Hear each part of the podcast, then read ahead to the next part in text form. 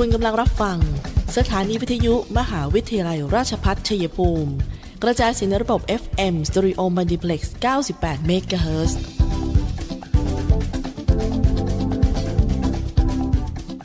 ที่นี่สถานีวิทยุกระจายเสียงเพื่อการศึกษามหาวิทยาลัยราชภัฏชัยภูมิส่งกระจายเสียงในระบบ FM Stereo Multiplex ความถี่98 MHz จากนี้ไปขอเชิญท่านติดตามรับฟังรายการคุยกันบ่าย 2 โมงดำเนินรายการโดยธนธร ชัยวงศ์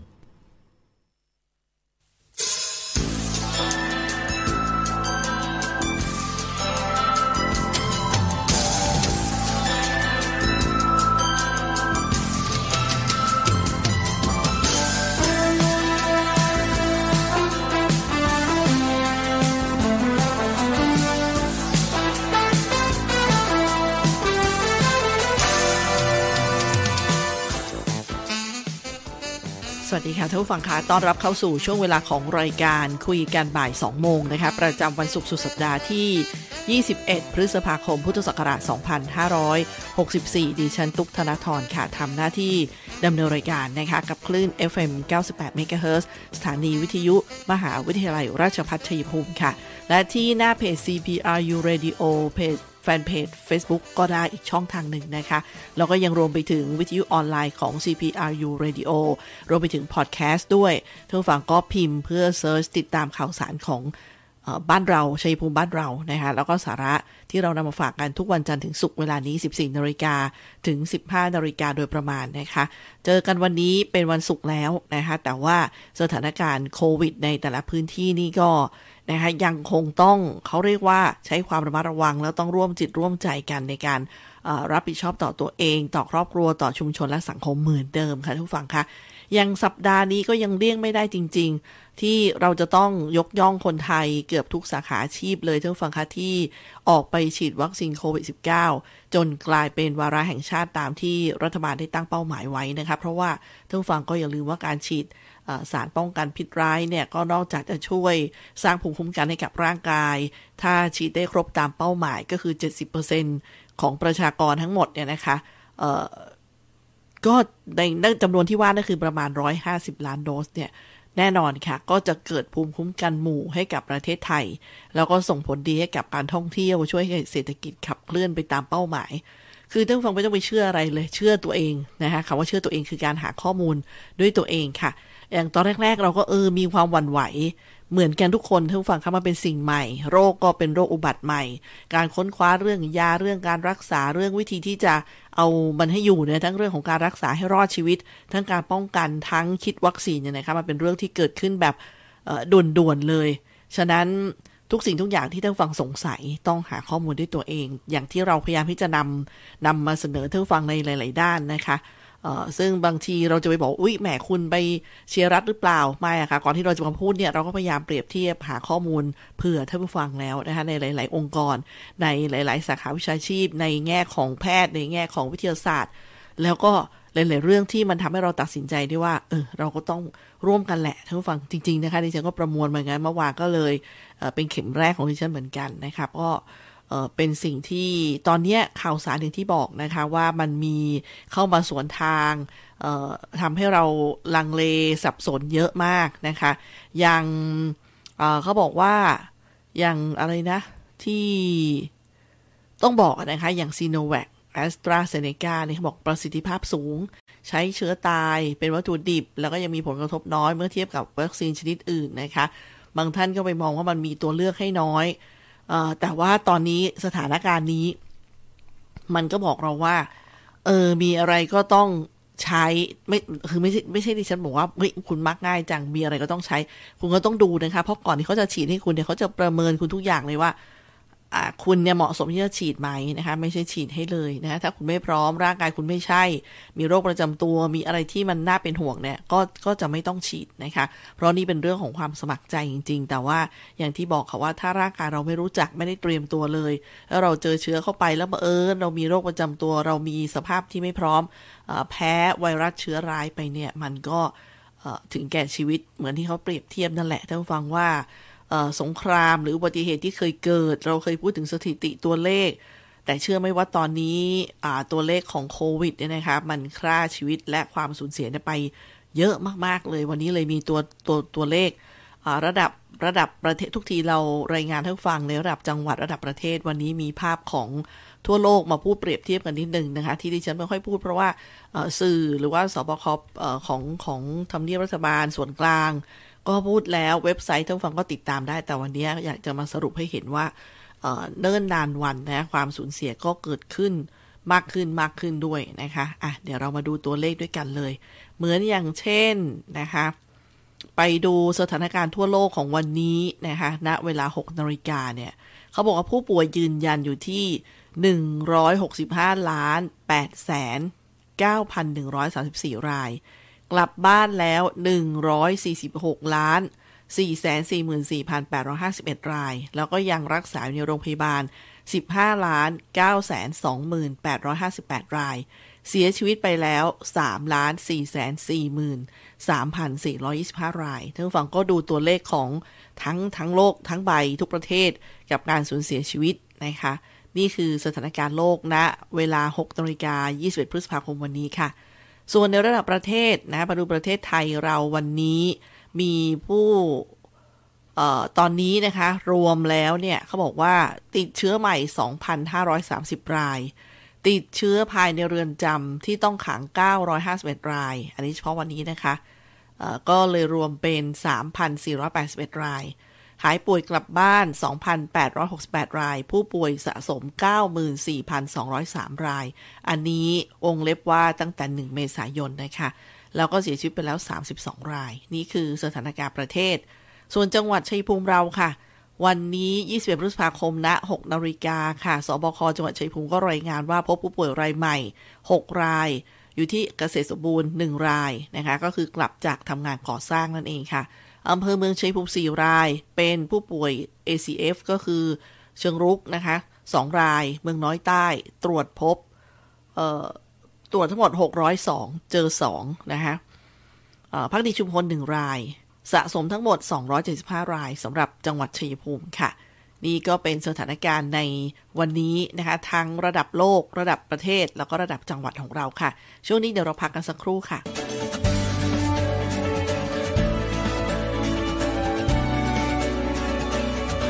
ในช่วงที่เราต้องต่อสู้กับวิกฤตโควิด -19 นี้ผมขอฝากไปถึงพี่น้องประชาชนคนไทยทุกคนเมื่อวัคซีนมาถึงท่านแล้วร่วมมือกันไปฉีดวัคซีนกันนะครับเพื่อตัวท่านครอบครัวท่านคนที่ท่านรักเพื่อสังคมและประเทศไทยของเราและทุกคนจะได้กลับมามีชีวิตปกติโดยเร็วประเทศกลับมาเข้มแข็งและเดินหน้าต่อไปนะครับ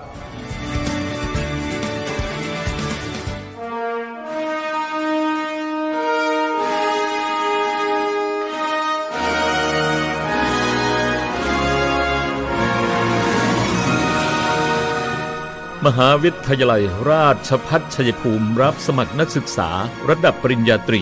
ภาคปกติประจำปีการศึกษา 2564 รอบรับตรงอิสระ Direct Admission วันที่ 16 พฤษภาคมถึงวันที่ 11 มิถุนายน 2564 มีมาตรการช่วยเหลือนักศึกษาใหม่ทุนที่พักฟรีสำหรับนักศึกษาชั้นปีที่ 1 ผ่อนชำระค่าเทอมได้สำหรับนักศึกษาชั้นปีที่ 1 ทุกสาขาหอรวมอยู่ฟรีชำระค่าน้ำค่าไฟรายเดือนติดต่อสอบถามศูนย์อำนวยการรับสมัครนักศึกษา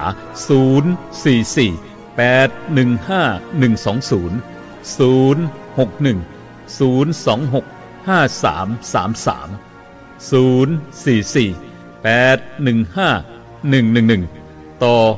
11001106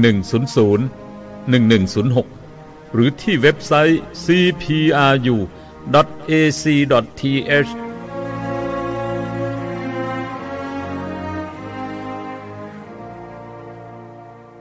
ทุกฝั่งค่ะต้อนรับเข้าสู่ช่วงที่2นะคะมาต่อเนื่องกันกับประเด็นของ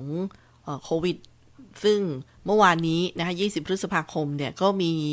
คำสั่งใหม่นะคะซึ่งเป็นคำสั่งของจังหวัดชัยภูมิเราเกี่ยวกับ มาตรการในการเฝ้าระวังป้องกันควบคุมการระบาดโรคติดเชื้อไวรัสโคโรนา 2019 สำหรับพื้นที่ควบคุมของจังหวัดชัยภูมินะท่านผู้ฟังก็สามารถติดตามอ่านกันได้สาระก็จะเป็นเรื่องของร้านอาหารเปิดได้ถึงกี่โมงนะนั่งรับประทานได้ถึงกี่โมงแล้วก็อย่างโรงเรียนสถานศึกษาการรับใหม่การเตรียมการเรียนการสอนอะไรประมาณนี้ค่ะหลายๆเรื่องที่ล้อจากเรื่องเดิมแต่ยังมีการขยับในช่วงนี้ฉะนั้นก็นี่คือคำสั่งฉบับล่าสุดนะคะสำหรับมาตรการในการเฝ้าระวังและป้องกันควบคุมการระบาดของไวรัสโคโรนา 2019 สำหรับพื้นที่ควบคุมจังหวัดชัยภูมิลงวันที่ 20 พฤษภาคมค่ะก็จนกว่าจะมีคำสั่งเปลี่ยนแปลงนะคะเราก็จะได้ติดตามบรรยากาศเมื่อวานนี้ท่านผู้ฟังคะชัยภูมิเราได้เร่งสร้างความมั่นใจประชาชนให้ร่วมลงทะเบียนฉีดวัคซีนป้องกันโรคโควิด -19 โดยท่านผู้ว่ากอบชัยบุญอรณะค่ะได้นำข้าราชการกลุ่มเสี่ยงระดับจังหวัดแล้วก็สื่อมวลชนเข้ารับการฉีดวัคซีนป้องกันโควิด -19 เพื่อสร้างความมั่นใจให้กับผู้ที่ลังเลในการลงทะเบียนฉีดวัคซีนป้องกันนะคะขณะที่เจ้าหน้าที่ของโรงพยาบาลชัยภูมิก็มีความชำนาญในการฉีดสามารถฉีดวัคซีนได้คือตอนแรกๆที่ใหม่ๆเนี่ยมันอาจจะฉีดได้น้อยคนท่านฟังคะตอนนี้คือสามารถฉีดวัคซีนได้ถึงวันละ800ถึง 1,000 คนค่ะซึ่งประชาชนทั่วไปก็สามารถลงทะเบียนผ่านทางแอปหมอพร้อมจองผ่าน call center ของโรงพยาบาลอำเภอโรงพยาบาลชุมชนทุกแห่งหรือที่โรงพยาบาลชัยภูมิหรือจะเป็นที่ call center 044-104-620นะคะแล้วก็ฉีดวัคซีนโควิด -19 เนี่ยก็มีถึง10คู่สายกับ call center หมายเลขนี้นะคะ044-104-620มีทั้งหมด19คู่สายนะคะ20ขอไปค่ะ10คู่สายดิฉันก็ซึ่งขณะนี้อสมเขาก็ได้เดินออกไปเคาะประตูบ้านในทุกหมู่บ้านแล้วก็ทุกชุมชนค่ะเพื่อรับลงทะเบียนฉีดวัคซีนให้กับประชาชนนะคะเมื่อวานนี้ก็ที่บรรยากาศที่ห้องประชุมชั้น5โรงพยาบาลชัยภูมิค่ะก็นำโดยท่านผู้ว่ากอบชัยบุญอรณะนะคะที่นำบรรดาบุคลากรด่านหน้าส่วนราชการสื่อมวลชนนะครับเข้ารับวัคซีนกันซึ่งมีวัคซีนที่ฉีดในกลุ่มนี้เนี่ยเป้าหมายกว่า 1,900 คนเป็นวัคซีนซิโนแวคทุกคนที่เข้ารับการฉีดวัคซีนต้องงดการดื่มเครื่องดื่มที่มีแอลกอฮอล์อย่างน้อย12ชั่วโมงผ่านการคัดกรองแล้วก็ยินยอมที่จะรับบริการวัคซีน19ซึ่งภายหลังการฉีดต้องนั่งพักนะคะในห้องฉีดวัคซีนอย่างน้อย30นาทีเพื่อสังเกตดูอาการซึ่งทุกคนก็ต่างไม่มีอาการแพ้วัคซีนแต่อย่างใดมีเพียงอาการปวดบวมแดงที่แขนบ้างนะคะสำหรับบางคนพอนั่งพักไม่นานอาการก็หายเป็นปกติก็เหมือนที่ท่านผู้ฟังได้ยินดิฉันที่เจอกันวันนี้แหละค่ะเมื่อวานก็ฉีดในช่วง 10 โมงเช้านะคะซึ่งท่านผู้ว่าก็บอกว่าในการสร้างภูมิคุ้มกันหมู่ป้องกันการติดเชื้อโควิด -19 เนี่ยต้องมีการฉีดวัคซีนป้องกันนะคะให้กับประชาชน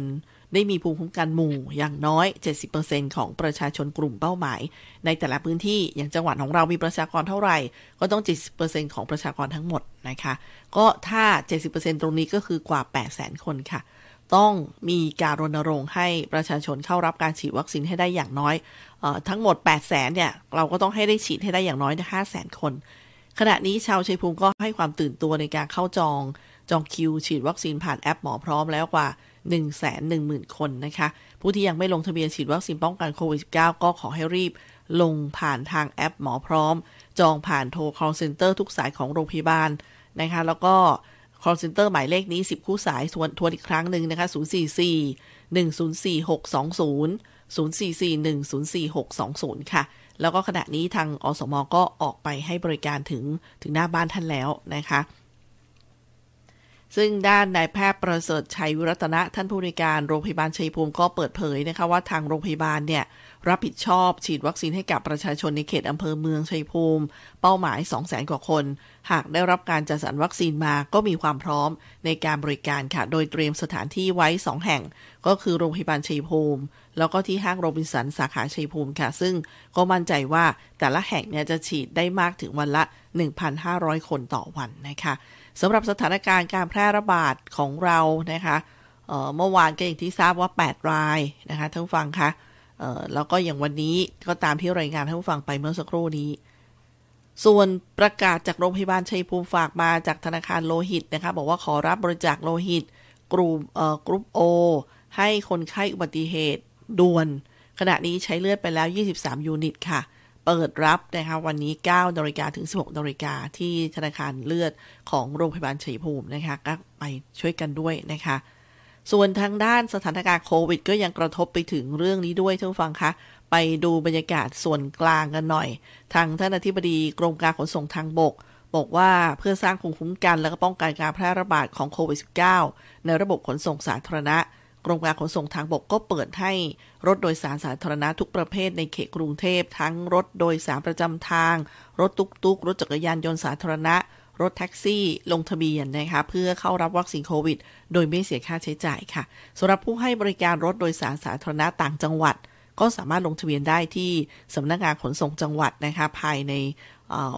วันนี้ซึ่งวันนี้ท่านผู้ฟังตัวคุณตุ๊กจะทันเหรอก็คือไปทางเว็บไซต์ท่านผู้ฟังคะเว็บไซต์เนี่ยมันได้ถึง24ชั่วโมงนะคะก็ได้ยินก็ไปลงกันเลยเนื่องจากกลุ่มที่มีความเสี่ยงในการติดเชื้อสูงนะคะกลุ่มนี้เนี่ยที่ให้บริการคนสาธารณะหลากหลายทีเดียวค่ะท่านก็สามารถไปลงทะเบียนได้ที่ผู้ประกอบการขนส่งที่ท่านสังกัดหรือลงทะเบียนผ่านทางเว็บไซต์ของกรมการขนส่งทางบก www.dlt.go.th นะคะนี่ก็เป็นเรื่องราวที่นำมาฝากกับท่านผู้ฟังค่ะส่วนสถานการณ์ของจังหวัดชัยภูมินะคะเรื่องของไทม์ไลน์ของผู้ป่วยที่เกษตรสมบูรณ์เนี่ยท่านผู้ฟังเมื่อวานนี้นะคะก็มีอยู่ว่าวันที่19พฤษภาคม 23:00 น.ได้รับแจ้งจากโรงพยาบาลภูเขียวว่าพบผู้ป่วยติดเชื้อไวรัสโคโรน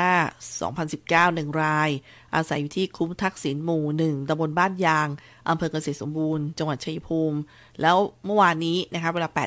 ทีมปฏิบัติการสอบสวนโรคอำเภอเกษตรสมบูรณ์ก็ออกสอบสวนโรคและควบคุมโรคในพื้นที่และผลการสอบสวนนะคะก็พบว่าเป็นผู้ป่วยยืนยันที่ติดเชื้อโควิด -19 เพศหญิงอายุ21ปีอาชีพนักศึกษาที่กำลังศึกษาอยู่ที่มหาวิทยาลัยมหาสารคามก็ไม่มีอาการผิดปกติค่ะแต่ว่ามีประวัติสัมผัสกับผู้ป่วยโควิด -19 เนี่ยท่านผู้ฟังที่มันน่าห่วงเนี่ยเห็นไหมคะว่าเป็นผู้ป่วยยืนยันนะแต่ว่าไม่มีอาการอะไรเลยแต่ว่าพร้อมแพร่เชื้อไงท่านผู้ฟังแล้วถ้าไปเจอคนที่อย่างที่ฉันบอกอะค่ะผู้สูงอายุคนที่อ่อนแอคนที่มีโรคประจำตัวเจอวืดเดียวนะคะคือมันโรคมันก็โจมตี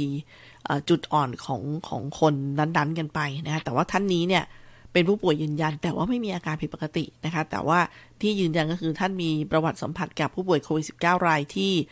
283ของจังหวัดมหาสารคามจึง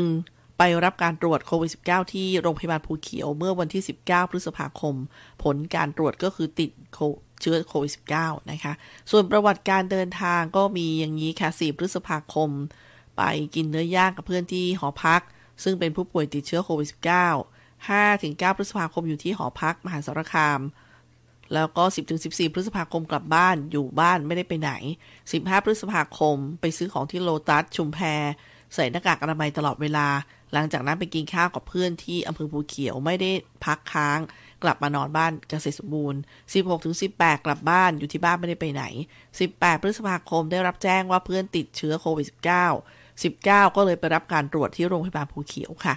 ซึ่งการคัดกรองค้นหากลุ่มเสี่ยงผู้ป่วยอาศัยอยู่บ้านกับแม่น้องสาวที่บ้านที่คุ้มทักษิณหมู่1ตำบลบ้านยางขณะที่อยู่บ้านก็ไม่ได้เดินทางไปไหนนะคะมีแต่ทางข้าวกับญาติที่อำเภอภูเขียวผลการคัดกรองของกลุ่มเสี่ยงที่ว่านะคะที่บ้านเนี่ยก็มีกลุ่มเสี่ยงสูง5รายนัดตรวจเชื้อที่โรงพยาบาลภูเขียวเมื่อวานนี้นะคะก็ต้องติดตามผลนิดนึงนะคะท่านผู้ฟังคะผลออกก็เดี๋ยวเราจะมาแจ้งกันก็มีทั้งคุณแม่อายุ46ปีน้องสาว11ปีคุณยาย67ปีน้าสาว42ปีน้าเขย41ปีนะคะอันนี้ก็กลุ่มเสี่ยงต่ำมีอีก63คนก็ให้เฝ้าระวังอาการผิดปกติค่ะถ้ามีไข้หรือว่ามีอาการผิดปกติให้แจ้งรพสตหรือโรงพยาบาลเกษตรสมบูรณ์ทันทีนะคะพบผู้ป่วยยืนยันโควิด -19 1 รายติดเชื้อที่แจ้งนะคะตามที่บอกเนี่ยก็ผู้เสี่ยงสูงคือ5รายนะคะระหว่างรอตอนนี้อยู่ระหว่างรอผลกลุ่มเสี่ยงต่ำ63รายนะคะแล้วก็ให้กลุ่มเสี่ยงในชุมชนเฝ้าระวังดูอาการแล้วก็ให้ดำเนินการตาม DMHTT อย่างเคร่งครัดค่ะอันนี้ก็สำหรับช่วงนี้เดี๋ยวเราพักกันสักครู่นะคะ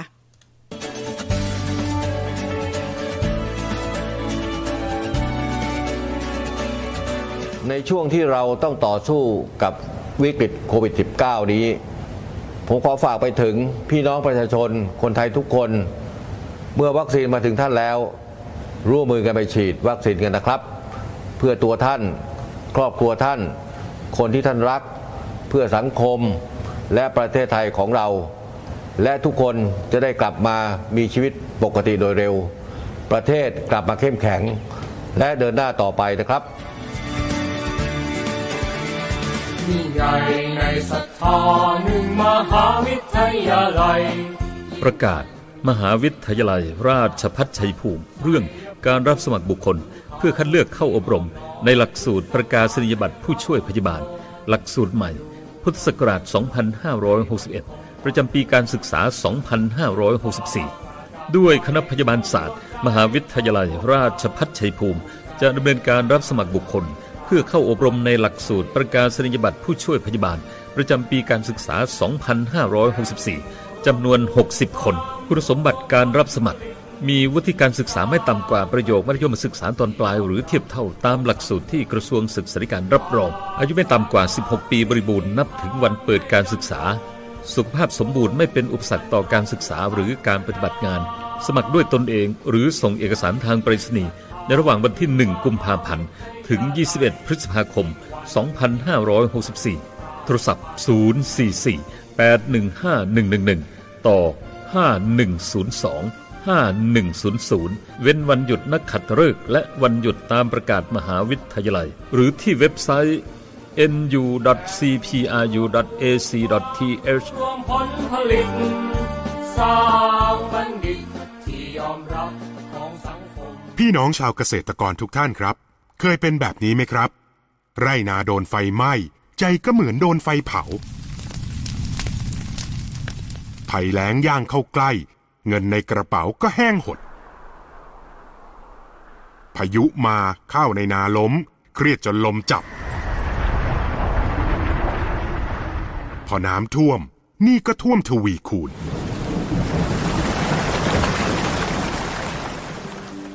ครับพอไร่นาคุณพังชีวิตคุณก็พังไปด้วยแต่ไม่ต้องกังวลครับฟังทางนี้ผมมีเรื่องดีๆที่อยากบอกต่อคปพ.มีโครงการดีๆประกันภัยข้าวนาปี64มาบอกต่อที่ช่วยให้เกษตรกรทุกคนบริหารความเสี่ยงเพียงทำประกันภัยข้าวนาปีก่อนที่จะเกิดความเสียหายก็รับความคุ้มครองทันทีเบี้ยประกันภัยตามพื้นที่ความเสี่ยงภัยในแต่ละโซนดังนี้พื้นที่สีเขียวเกษตรกรไม่ต้องจ่ายค่าเบี้ยประกันภัยพื้นที่สีเหลืองไร่ละ155 บาทและพื้นที่สีแดงไร่ละ175 บาทเท่านั้น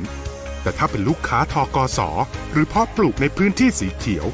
รับสิทธิประกันภัยฟรีหรือตามเงื่อนไขที่ทกส.กำหนดเพราะรัฐบาลและทกส.เขาอุดหนุนค่าเบี้ยประกันภัยให้ทั้งหมดเลยครับคุ้มครองเมื่อเจอภัยธรรมชาติ7ภัยได้แก่น้ำท่วมหรือฝนตกหนักภัยแล้งหรือฝนทิ้งช่วงลมพายุภัยอากาศหนาวลูกเห็บไฟไหม้และภัยจากช้างป่าจะได้ค่าสินไหมทดแทนไร่ละ 1,260 บาทครับส่วนภัยจากศัตรูพืชหรือโรคระบาดคุ้มครองไร่ละ630 บาทถ้าอยากคุ้มครองมากขึ้นสามารถซื้อประกันภัยส่วนเพิ่มเติมได้อีกพื้นที่สีเขียวค่าเบี้ยประกันภัยเพิ่มไร่ละ24 บาทพื้นที่สีเหลืองเพิ่มไร่ละ48 บาทและพื้นที่สีแดงเพิ่มไร่ละ101 บาทจะได้รับความคุ้มครองเพิ่มเติมดังนี้ภัยธรรมชาติทั้ง7ภัยจะได้รับความคุ้มครองเพิ่มขึ้นอีกไร่ละ240 บาทส่วนภัยจากศัตรูพืชหรือโรคระบาดก็จะได้รับความคุ้มครองเพิ่มขึ้นอีกไร่ละ120 บาทดังนั้นถ้าเรามีประกันภัยทั้งส่วนพื้นฐานและส่วนเพิ่มเติมร่วมกันเนี่ยเราจะได้รับค่าสินไหมทดแทนในส่วนของภัยทางธรรมชาติทั้ง7ภัยรวมเป็นเงิน 1,500 บาทและจากภัยศัตรูพืชหรือโรคระบาดรวมเป็นเงิน750 บาทต่อไร่อย่าชะล่าใจทำไว้ก่อนอุ่นใจกว่าครับขอข้อมูลเพิ่มเติมที่สายด่วนคปพ1186แอปพลิเคชันกูรูประกันข้าวและที่ธกส.ทั่วประเทศ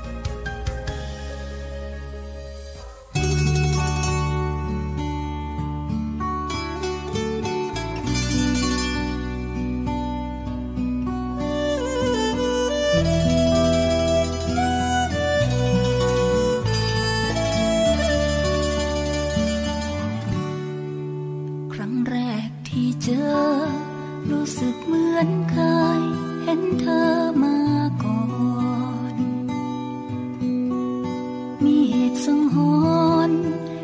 เธอกับฉันเคยคบกันมาทั้งที่ความจริงแค่ไม่กี่ครั้งที่เราพบหน้ารู้สึกว่าถูกชะตาเหมือนกับว่าใจเราคุ้นเคยยามเธอยิ้มมาอยากบอกเธอว่าโลกนี้น่าอยู่ยามเราเคียงคู่คลำหัวใจดูก็อุ่นจังเลยชิ้นส่วนสุดท้ายคงคำตอบใจคอยเธอเอื้อนเอ่ยระหว่างรอเธอเฉลย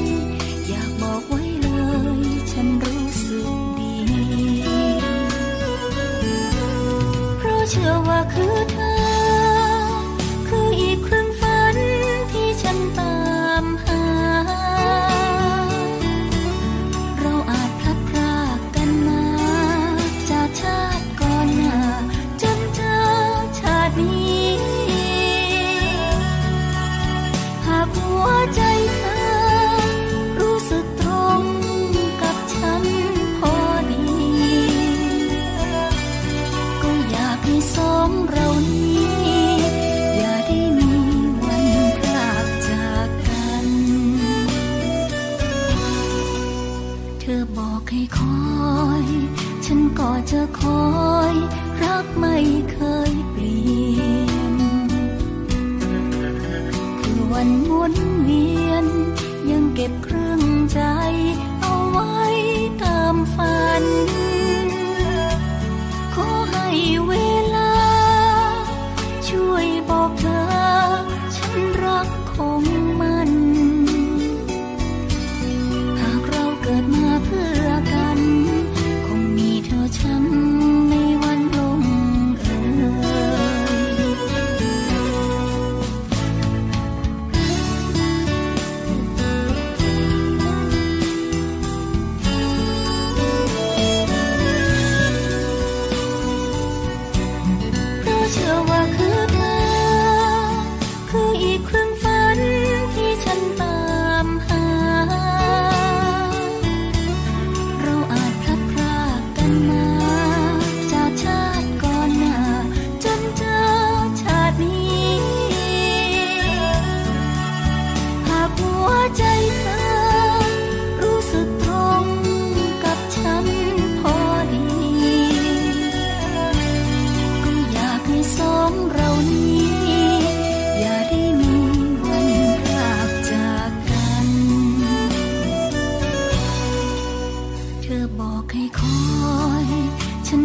จะคอ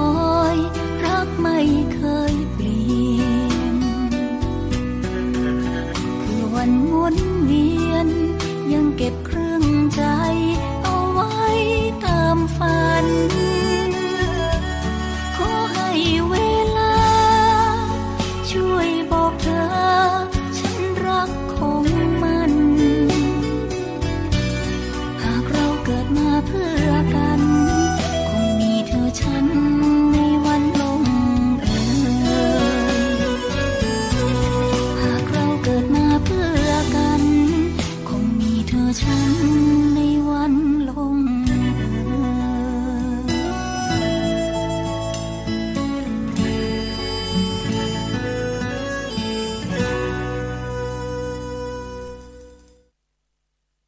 ่านผู้ฟังคะมาเจอกันในช่วงที่3นะคะก็มีเรื่องบ่นคุยกันไปนะคะเพื่อเป็นข้อสังเกตแล้วก็มีสาระมาฝากท่านผู้ฟังในช่วงนี้เช่นเคยค่ะคุยกันบ่าย 2 โมงนะคะวันนี้ท่านผู้ฟังมีเรื่องราวที่น่าสนใจเป็นสิ่งที่พวกเราพบเจอกันก็คือทั้งในทีวีนะคะแล้วก็จะได้เห็นว่าเอ๊ะโฆษณามันย้อนไปแบบนี้แล้วเหรอนะคะก็มีการพรีเซนต์โดยผู้คนชวนเชื่อนะคะพิสูจน์ให้พิสูจน์ทราบตัวอย่างของคนที่ใช้แล้วได้ผลอะไรประมาณนี้นะคะก็ตรงนี้มันก็สร้างความน่าเห็นใจให้กับบรรดาผู้บริโภคนะคะแต่ก็ผู้ลงโฆษณาแล้วก็สถานีนั้นๆก็น่าเห็นใจเพราะว่าอะไรทราบไหมคะก็สถานการณ์นี้เนี่ยเขาบอกว่าถ้า แม้ว่าจะไม่ใช่สถานการณ์โควิดมาอาการมันก็แย่อยู่แล้วท่านผู้ฟังคะในเรื่องของสื่อมวลชนหลายๆแขนงโดยเฉพาะสื่อทีวีเนี่ยก็ถือว่าแย่กันตามๆกันไปโฆษณาทุกประเภทเนี่ยไม่ว่าจะมาจากเอเจนซี่เองจากหน่วยงานของรัฐที่เป็นเส้นโลหิตใหญ่หล่อเลี้ยงทุกองค์กรแต่เดิมเนี่ยนะคะเอเจนซี่ต้องวิ่งเข้าหาสถานีโทรทัศน์นะท่านผู้ฟังคะต้องไปจองเวลาโฆษณานี่คือบรรยากาศเมื่อก่อนนี้รายการดังๆเรตติ้งสูงๆก็อาจจะต้องจองข้ามปีก็ยังมีนะคะแต่ว่าเขาบอกภาพเหล่านั้นสิ่งที่มันเคยเกิดขึ้นเนี่ยมันทลายลงแทบสิ้นเชิงเลยในช่วง 3-4 ปีย้อนหลังไปเพราะว่าเป็นเรื่องที่สถานีโทรทัศน์ดิจิทัลนับ10สถานีเกิดขึ้นนะคะแล้วก็เมื่อผู้ชมก็เท่าเดิมสินค้าที่จะมาลงโฆษณาก็ไม่ได้เพิ่มมากขึ้นแต่ว่าสถานีโทรทัศน์มีเป็นจำนวนมากกว่าเดิมเนี่ยค่ะมันก็เลยเป็นเรื่องที่ส่วนแบ่งการตลาดก็ถูกแบ่งออกไปนะคะเคยเป็นเจ้าของงบแบบก้อนโตๆก็ไม่ได้ละนะคะตอนนี้ต้องแบ่งแชร์กันไปแถมตอนนี้ก็ขาดแคลนซะอีกนะคะเขาบอกสิ่งที่มันมากับบรรยากาศหรือว่าสถานการณ์วิกฤตแบบเนี้ยมันถือว่ารุนแรงยิ่งกว่านั่นคือการเติบโตทางสื่ออินเทอร์เน็ตนะคะที่เข้ามามีบทบาทมากผู้บริโภคส่วนบางส่วนเนี่ยก็เลิกการดูทีวีฟังวิทยุไปอ่านหนังสือพิมพ์ก็ไม่อ่านหนังสือพิมพ์ก็มีอ่านล้มหายตายจากนิตยสารวารสารก็ไปกันและหลายฉบับนะคะก็หันไปเสพคอนเทนต์ผ่านสื่อออนไลน์นะคะเพราะว่าสะดวกโฆษณาก็มีน้อยนะคะแล้วก็คัดกรองโฆษณาก็ไม่ค่อยจะเข้มงวดเพราะว่าท่านฟังก็จะสงสัยนะเมื่อก่อนที่โอ้โหเขามีอะไรนะกองกบวใช่ไหมคะที่คอยตัดสินคอยประเมินคอยคัดเลือกคอยตัดสินกับคำพูดที่ไม่เหมาะสมโฆษณาที่ไม่ดีที่ไม่เหมาะอะไรประมาณนี้นะคะจะมีทียิบเลยซึ่งเราก็จำได้ว่าเราเคยอยู่ในบรรยากาศนั้นเคยเป็นสื่อวิทยุก็เคยเจอแบบนั้นก็ยังมันก็ดีค่ะมันเป็นระเบียบที่ดีมากแต่ปรากฏว่าตอนนี้นะคะสินค้าบางประเภทที่สถานีหลักๆก็เคยเมินนะคะการขายตรงสินค้าวันนี้ก็เลยมีให้แทบไม่เห็นทุกสถานีที่เราเห็นทางทีวีกันค่ะอย่างรีวิวขายอาหารเสริมแล้วก็อาศัยคนดังเป็นพรีเซนเตอร์บ้างก็เยอะมากนะคะเยอะมากตอนนี้ก็เลยฝากไว้กับใครดีอะท่านผู้ฟังตอนนี้ก็อย่างที่เราทราบกันว่ากสทช.ที่ท่านเป็นผู้ดูแลนะคะหลายๆสิ่งที่เรากำลังพูดถึงนี้ค่ะกลับมาที่บ่นกันนิดหน่อยนะคะมาที่สาระจากทางคุยกันบ่าย2โมงวันนี้นะคะต่อเนื่องยังมีการพอเชิญชวนท่านผู้ฟังว่านะเพื่อป้องกันหลายๆอย่างถ้าคุณประเมินแล้วเราผ่านที่จะสามารถรับวัคซีนได้ก็รับกันนะคะเพื่อเป็นทางเลือกหนึ่งมีข้อปฏิบัติก่อนฉีดวัคซีนโควิด -19 มาฝากท่านผู้ฟังค่ะอันแรกเลยควรพักผ่อนให้เพียงพองดการออกกำลังกายหนักๆอย่างน้อย2วันหากเจ็บป่วยมีไข้ให้เลื่อนการฉีดวัคซีนออกไปก่อนนะคะแล้วเลี่ยงดื่มแอลกอฮอล์ชากาแฟค่ะข้อมูลสำคัญที่ควรแจ้งหรือว่าปรึกษาแพทย์ก็อย่างเช่นมีโรคประจำตัวหรือว่ามียาที่ต้องรับประทานมีประวัติแพ้ยาหรือวัคซีนอยู่ระหว่างการตั้งครรภ์น้อยกว่า12สัปดาห์นะคะแล้วก็ข้อปฏิบัติอีกนะคะวันที่เข้ารับการฉีดวัคซีนโควิดคุณต้องดื่มน้ำอย่างน้อย 500-1,000 มิลลิลิตรสวมเสื้อที่สะดวกต่อการฉีดวัคซีนแล้วก็เตรียมเอกสารที่ต้องใช้อย่างบัตรประจำตัวประชาชน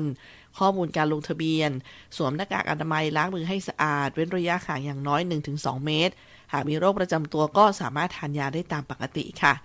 ส่วนข้อปฏิบัติหลังรับการฉีดวัคซีนโควิด -19 แล้วนะคะท่านผู้ฟังก็พักดูอาการณจุดที่ฉีดวัคซีน30นาทีค่ะถ้ามีอาการผิดปกติก็อย่างเช่นเวียนศีรษะคลื่นไส้อาเจียนหรือว่ามีอาการรุนแรงเช่นชาครึ่งซีกแขนขาอ่อนแรงปากเบี้ยวให้รีบแจ้งเจ้าหน้าที่แล้วก็พบแพทย์ทันทีนะคะ 4-6 ชั่วโมงถ้ามีไข้หรือว่าปวดเมื่อยมากให้รับประทานยาพาราเซตามอลขนาดตามน้ำหนักตัว10มิลลิกรัมนะคะต่อกิโลกรัมนะคะท่านก็ไปดูว่ากรัมของยาพาราที่ท่านมีเนี่ยอยู่ในกี่มิลลิกรัมนะคะถ้า10มิลลิกรัมก็คือท่านก็คูณไปกับจำนวนน้ำหนักของท่านเพราะ10มิลลิกรัมเท่ากับ1กิโลกรัม500มิลลิกรัมเท่ากับ50กิโลกรัมทุก 4-6 ชั่วโมงนะคะถ้ามีไข้ห้ามรับประทานยาจำพวกบรูเฟนแล้วก็อาโคเชียแล้วก็คาริเบร็กซ์โดยเด็ดขาดนะคะเซริเบร็กซ์ขออภัยค่ะ เมื่อกลับบ้านแล้วต้องสังเกตอาการต่ออีก 2-3 วันหากพบอาการผิดปกติที่รุนแรงเช่นชาครึ่งซีกแขนขาอ่อนแรงปากเบี้ยวให้รีบไปพบแพทย์ทันทีนะคะแล้วก็เลี่ยงการใช้แขนข้างที่ฉีดในการยกของหนักอย่างน้อย4ชั่วโมงค่ะแล้วก็มีภาพนะคะโปรโมทจากท่านผู้ว่ากอบชัยบุญอรณะท่านฉีดแล้วไงคะฉีดเมื่อวานนี้เหมือนพวกเรานะท่านรับแล้วกับซิโนแวคเข็มแรกฉีดแล้วครับไม่เจ็บไม่ปวดปลอดภัยนะคะในแผ่นป้ายโปสเตอร์อินโฟกราฟิกตัวนี้ผลดีคือป้องกันโควิดลดอาการป่วยรุนแรงลดการระบาดเกิดภูมิคุ้มกันหมู่ขอเชิญลงทะเบียนฉีดวัคซีนครับที่อสม.หรือรพสต.หรือที่โรงพยาบาลชุมชนที่ท่านรักษาแล้วก็ที่แอปพลิเคชันหมอพร้อมค่ะเอาล่ะท่านผู้ฟังต่อเนื่องกับเรื่องนี้นะคะอย่างเจ๊เล้งท่านผู้ฟังคงจำได้ว่ามันเป็นประเด็นเหมือนกันนะวันที่เจ๊เล้งรับวัคซีนเสร็จแล้วก็มีคนที่ไปถ่ายคลิปว่าเจ๊เล้งนอนพักที่บ้านเนี่ยโหอาการสวอยดูแย่อะไรเงี้ยนะคะภาพก็แชร์กันไปใหญ่เลยว่าเนี่ยเจ๊เล้งรับวัคซีนแล้วเป็นอย่างนี้เขาบอกแต่ตอนเนี้ยนะคะอาการแพ้หลังวัคซีนที่ลงข่าวกันจนคนกลัวของเจ๊เล้งเนี่ยเจ๊เล้งก็คือเจ้าของร้านโหบรรดาเครื่องสำอางสินค้าที่อยู่แถวๆดอนเมืองผู้ฟังคงนึกออกนะคะตอนนี้เจ๊เล้งให้สัมภาษณ์มีคลิปที่แบบให้สัมภาษณ์พูดคุยสดใสสวยดีเหมือนเดิมเลยเจ๊เล้งดีและแข็งแรงนะคะเขาบอกทำไมไม่มีข่าวแบบแชร์ไปเยอะๆอ่ะนะคะถ้าท่านฟังเจอคลิปนี้ก็ช่วยแชร์ไปด้วยนะคะมีบทสัมภาษณ์ของเจ๊เล้งด้วยนะคะว่าเนี่ยหลังจากที่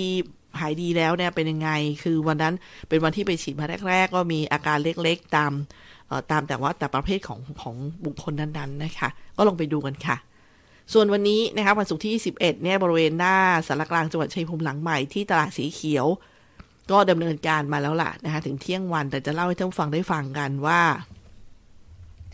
วันนี้ท่านในอำเภอหนองบัวแดงก็พี่น้องชาวสวนมะม่วงน้ำดอกไม้สีทองก็นำมาจำหน่ายนะคะในกิโลละ10 บาทเท่านั้นเองซึ่ง10กิโลก็100 บาทนะคะรอบนี้ก็นำมาตั้ง300 กล่องเนี่ยนะแล้วตรงนี้เนี่ยจุดตรงนี้ทุกฝั่งก็คอยเมียงมามองทุกวันนะคะในช่วงฤดูกาลนี้เพราะว่าถ้ามีมาเนี่ยจะอยู่ตรงนี้แล้วก็ได้ช่วยอุดหนุนกันนะคะกิโลละ10 บาทเนี่ย10 กิโล 100นะคะอีกภาพหนึ่งนะคะที่เราต้องช่วยกันรณรงค์ก็คือเรื่องของเดี๋ยวเอาช่วงหน้าสินะคะเรื่องของข่าวปลอมเดี๋ยวไว้ช่วงหน้าท่านผู้ฟังค่ะหมอพร้อมเนี่ยแอปพลิเคชันหมอพร้อมก็ขึ้นมาเลยนะคะหลังจากที่ฉีดวัคซีนอย่างเมื่อวานเนี้ยนะครับก็พอมันจะรันกันด้วยเลขประชาชนเขาก็จะรับรองเลยว่าชื่อเราบัตรประชาชนของเราหมายเลขนี้นะคะได้รับวัคซีนเข็มที่1แล้วแล้วก็มีนัดครั้งต่อไปเมื่อไหร่นะมันจะขึ้นโดยระบบเลยค่ะส่วนหมอพร้อมเรื่องสุขภาพนะคะอาการข้างเคียงหลังฉีดวัคซีน19อาการข้างเคียงที่ไม่รุนแรงก็อย่างเช่นมีไข้ต่ำปวดศีรษะคลื่นไส้อาเจียนอ่อนเพลียปวดบริเวณที่ฉีดนะคะส่วนคำว่าอาการข้างเคียงรุนแรงอันนี้คือเอาในแอปหมอพร้อมของดิฉันเนี่ยที่หลังฉีดเราก็จะมีอย่างเงี้ยเขาเรียกว่าเด้งขึ้นมาให้เราได้อ่านเป็นความรู้ถ้าอาการข้างเคียงรุนแรงก็เช่นไข้สูงแน่นหน้าอกหายใจไม่ออกปวดศีรษะรุนแรงปากเบี้ยวกล้ามเนื้ออ่อนแรงมีจุดเลือดออกจำนวนมากผื่นขึ้นทั้งตัวนี่เรียกว่าอาการรุนแรงถ้าอย่างอาเจียนมากกว่า5 ครั้งชักหมดสติถ้ามีอาการเหล่านี้นะคะต้องรีบแจ้งแพทย์ทันทีค่ะหรือ1669นะคะเดี๋ยวช่วงนี้เราพักกันสักครู่ช่วงหน้าเดี๋ยวมาส่งท้ายกันที่ศูนย์ต่อต้านข่าวปลอมนะคะคณะรัฐศาสตร์มหาวิทยาลัยราชภัฏชัยภูมิมุ่งผลิตบัณฑิตที่มีคุณภาพอุดมด้วยความรู้มีสำนึกต่อสาธารณะและพร้อมรับใช้สังคมด้วยการพัฒนาระบบการเรียนการสอนให้เหมาะสมกับการเรียนรู้ในศตวรรษที่21จึงจัดให้มีสิ่งอำนวยความสะดวกที่ครบครันและทันสมัยคณาจารย์ที่มีความรู้ความเชี่ยวชาญในศาสตร์เฉพาะมีหลักสูตรที่ได้มาตรฐานและมีระบบการดูแลนักศึกษาให้สำเร็จการศึกษาตลอดหลักสูตรที่จัดการเรียนการสอนหลักสูตรระดับปริญญาตรีหลักสูตร4 ปี 1. หลักสูตรรัฐศาสตร์บัณฑิตสาขาวิชารัฐศาสตร์ 2. หลักสูตรรัฐประศาสนศาสตร์บัณฑิตสาขาวิชารัฐประศาสนศาสตร์ 3. หลักสูตรนิติศาสตร์บัณฑิตสาขาวิชานิติศาสตร์ 4. หลักสูตรศิลปศาสตร์บัณฑิตสาขาวิชาสหวิทยาการเพื่อการพัฒนาท้องถิ่นหลักสูตรระดับบัณฑิตศึกษาหลักสูตร2 ปี1. หลักสูตรรัฐประศาสนศาสตร์มหาบัณฑิตสาขาวิชารัฐประศาสนศาสตร์ 2. หลักสูตรศิลปศาสตร์มหาบัณฑิตสาขาวิชา ยุทธศาสตร์การพัฒนาสิ่งสนับสนุนการศึกษาที่เหมาะสมกับการเรียนรู้ในศตวรรษที่ 21 1. ห้องเรียนคุณภาพ Smart Classroom ที่ทันสมัยเทียบเท่ามหาวิทยาลัยชั้นนำ 2. ห้องสมุดที่มีทรัพยากรสารสนเทศครบครัน 3. ห้องคอมพิวเตอร์สำหรับการสืบค้นและการศึกษาด้วยตนเอง 4. ระบบการให้คำปรึกษาระหว่างคณาจารย์และนักศึกษา 5. สโมสรนักศึกษาที่บริหารกิจกรรมสร้างสรรค์และสร้างสัมพันธภาพอันดีระหว่างนักศึกษาเรียนรู้จากผู้เชี่ยวชาญสั่งสมประสบการณ์พร้อมทำงานได้จริงเวลาเรียนภาคปกติวันจันทร์ถึงวันศุกร์ภาคพิเศษภาคกสพชวันเสาร์และวันอาทิตย์แนวทางการประกอบอาชีพ 1. ข้าราชการสังกัดกระทรวงกรมกองต่างๆ 2. ข้าราชการตุลาการ 3. ข้าราชการสังกัดท้องถิ่น 4. พนักงานรัฐวิสาหกิจ 5. พนักงานเอกชน 6. นักวิจัยนักวิชาการอาจารย์มหาวิทยาลัย 7. ผู้ประกอบการอิสระคณะรัฐศาสตร์มหาวิทยาลัยราชภัฏชัยภูมิโทรศัพท์044-815-111 ต่อ 1300 หรือที่เว็บไซต์ cpru.ac.th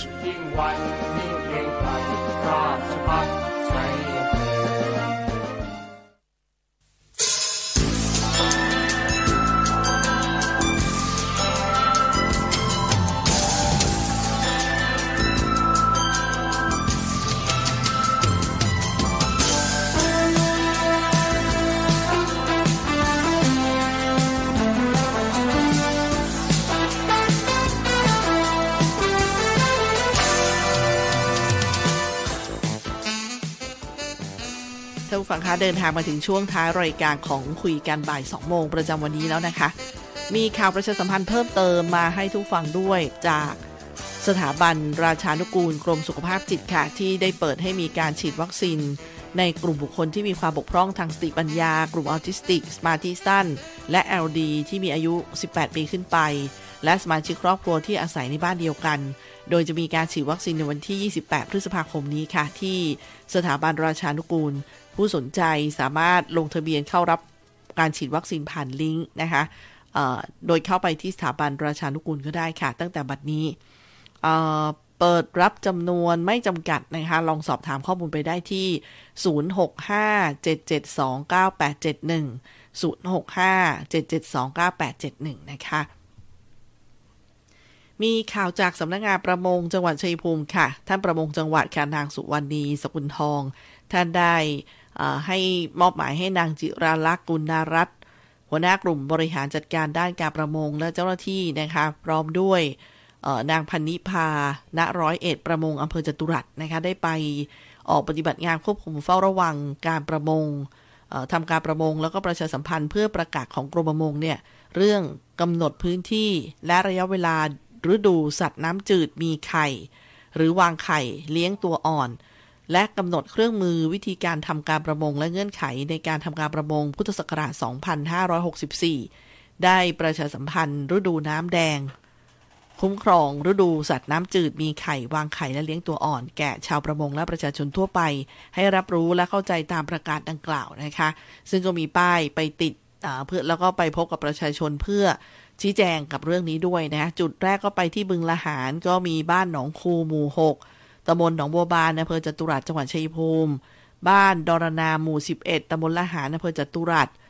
บ้านละหารหมู่1ตำบลละหารอำเภอจตุรัสแล้วก็ที่เขื่อนลำคันฉู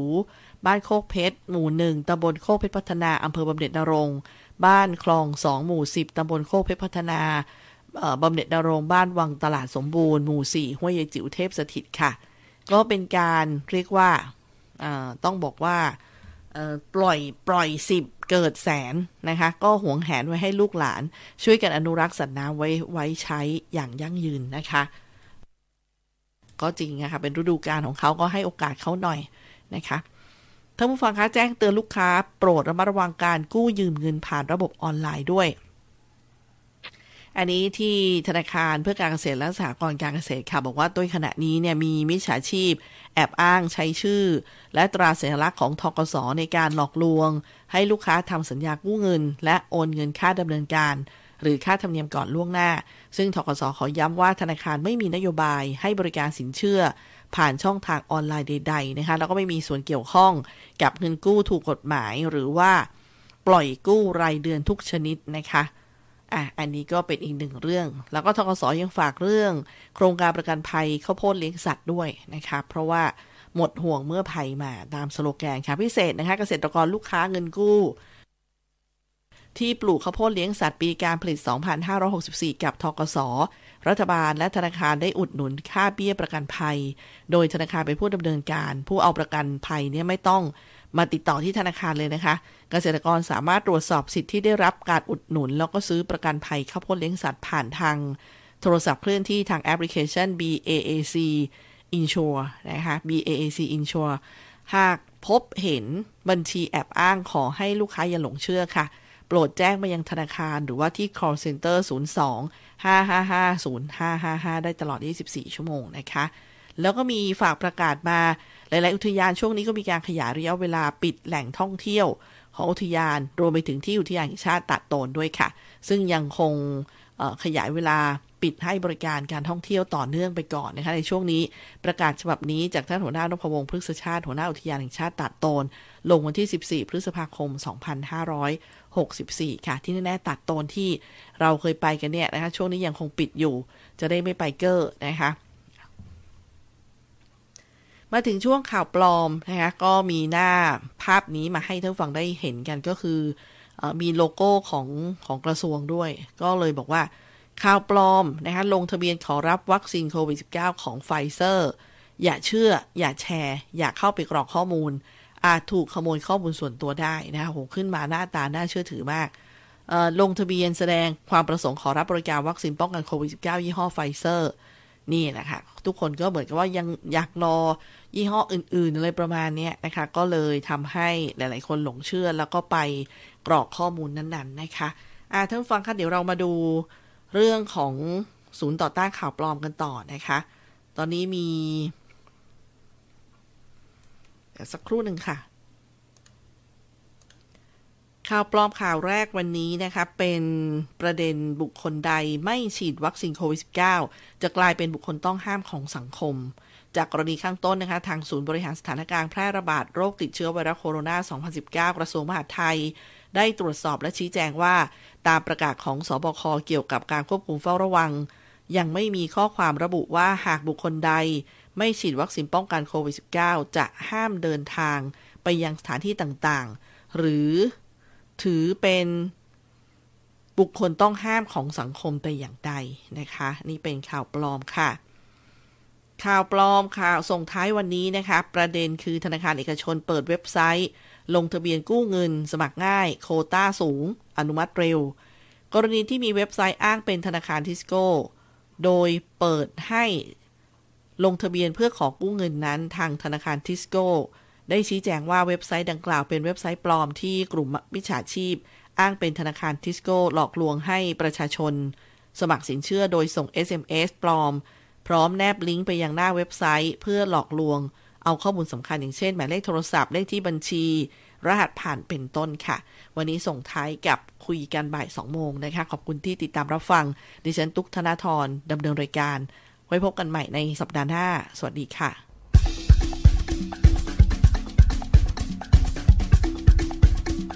คุณกำลังรับฟังสถานีวิทยุมหาวิทยาลัยราชภัฏชัยภูมิกระจายเสียงในระบบ FM Stereo Multiplex 98 MHz ประเภทบริการสาธารณะใบอนุญาตเลขที่ B0-S10010-0539-56 ออกอากาศที่ชั้น 4 อาคารบรรณราชนครินทร์มหาวิทยาลัยราชภัฏชัยภูมิถนนชัยภูมิตาโตนตำบลนาฝายอำเภอเมืองชัยภูมิจังหวัดชัยภูมิโทรศัพท์044-853-313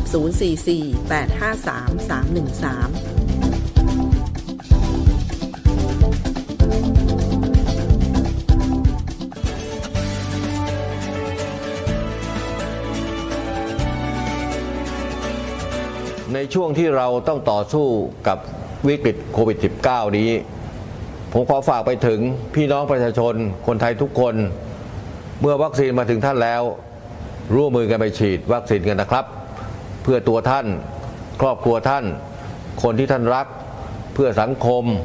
และประเทศไทยของเราและทุกคนจะได้กลับมามีชีวิตปกติโดยเร็วประเทศกลับมาเข้มแข็งและเดินหน้าต่อไปนะครับ